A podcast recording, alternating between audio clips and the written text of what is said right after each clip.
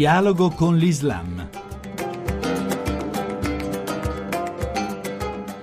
Bentornati all'ascolto di Dialogo con l'Islam da Riccardo Cristiano. Oggi cercheremo di dialogare con gli abitanti di Mosul. È impossibile e allora abbiamo scelto un musulmano, Yunis Taufik, professore in Italia, che ha la sua famiglia lì, nella città dove oggi comandano i terroristi dell'ISIS.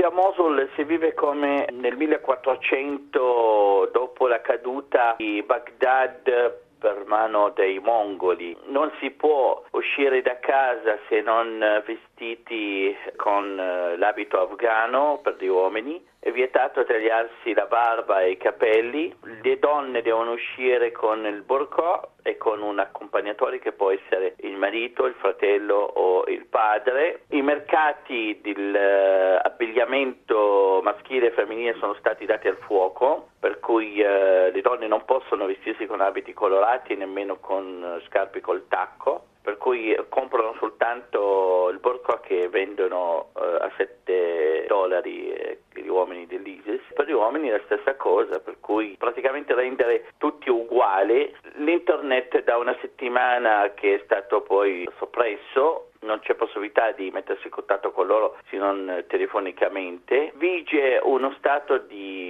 depressione. Si era parlato nei primi giorni di un consenso nei confronti dell'ISIS da parte di diverse tribù presenti in città, tribù sunnite. Oggi la situazione com'è? Ma vedi, io eh, ho conversato molto anche con alcuni intellettuali della città, compreso amici scrittori cristiani che sono riusciti a scappare e si trovano adesso in uh, Kurdistan. Il fatto è che gli uomini dell'ISIS quando erano entrati in città non erano entrati soltanto loro, ma accompagnati da alcuni combattenti delle tribù, dell'ex esercito iracheno, di altri componenti, compreso uh, alcuni appartenenti all'ex partito Baath. La prima settimana, compreso i miei stessi, mio fratello, mia madre, le sorelle, eccetera, erano fuggiti, scappati fuori città. Poi rimanendo ad osservare, sentire notizie, dopo una settimana gli è stato detto guardate che c'è tanta sicurezza, pace, ormai l'esercito del Maliki che reprimeva la cittadinanza se n'è andato e adesso le, le, le strade sono pulite, questi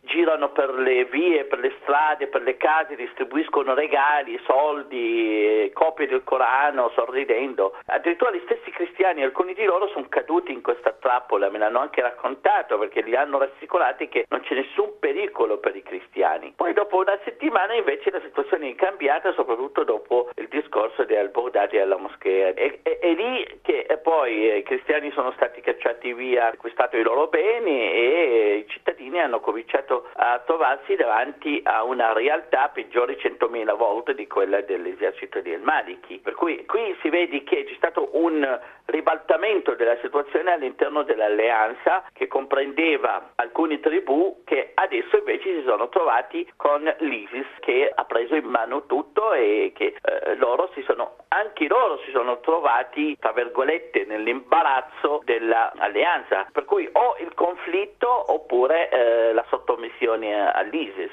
Le risulta che qualcuno abbia scelto il conflitto? Sì, quello sì, sì, sì, alcune tribù hanno scelto il, il conflitto, si lotta oggi soprattutto giovani studenti dell'Università di Mosul e alcuni giovani lottano attraverso il social network, per cui Twitter e alcuni blog eh, segreti che diffondono notizie contro l'ISIS, addirittura c'è una pagina che si chiama I Liberi di Mosul, pubblica tutti i giorni fotografie, informazioni, notizie, per le strade invece eh, ci sono dei giovani che attaccano le impostazioni del, dei terroristi e ne uccidono alcuni di loro, solo che come vedete non abbiamo a che fare con una qualsiasi organizzazione terroristica, questa è una organizzazione molto forte, ben addestrata, qui abbiamo a che fare con gente molto esperta, spietata, ben armata. Grazie per averci ascoltato e appuntamento ovviamente a domenica prossima alla stessa ora.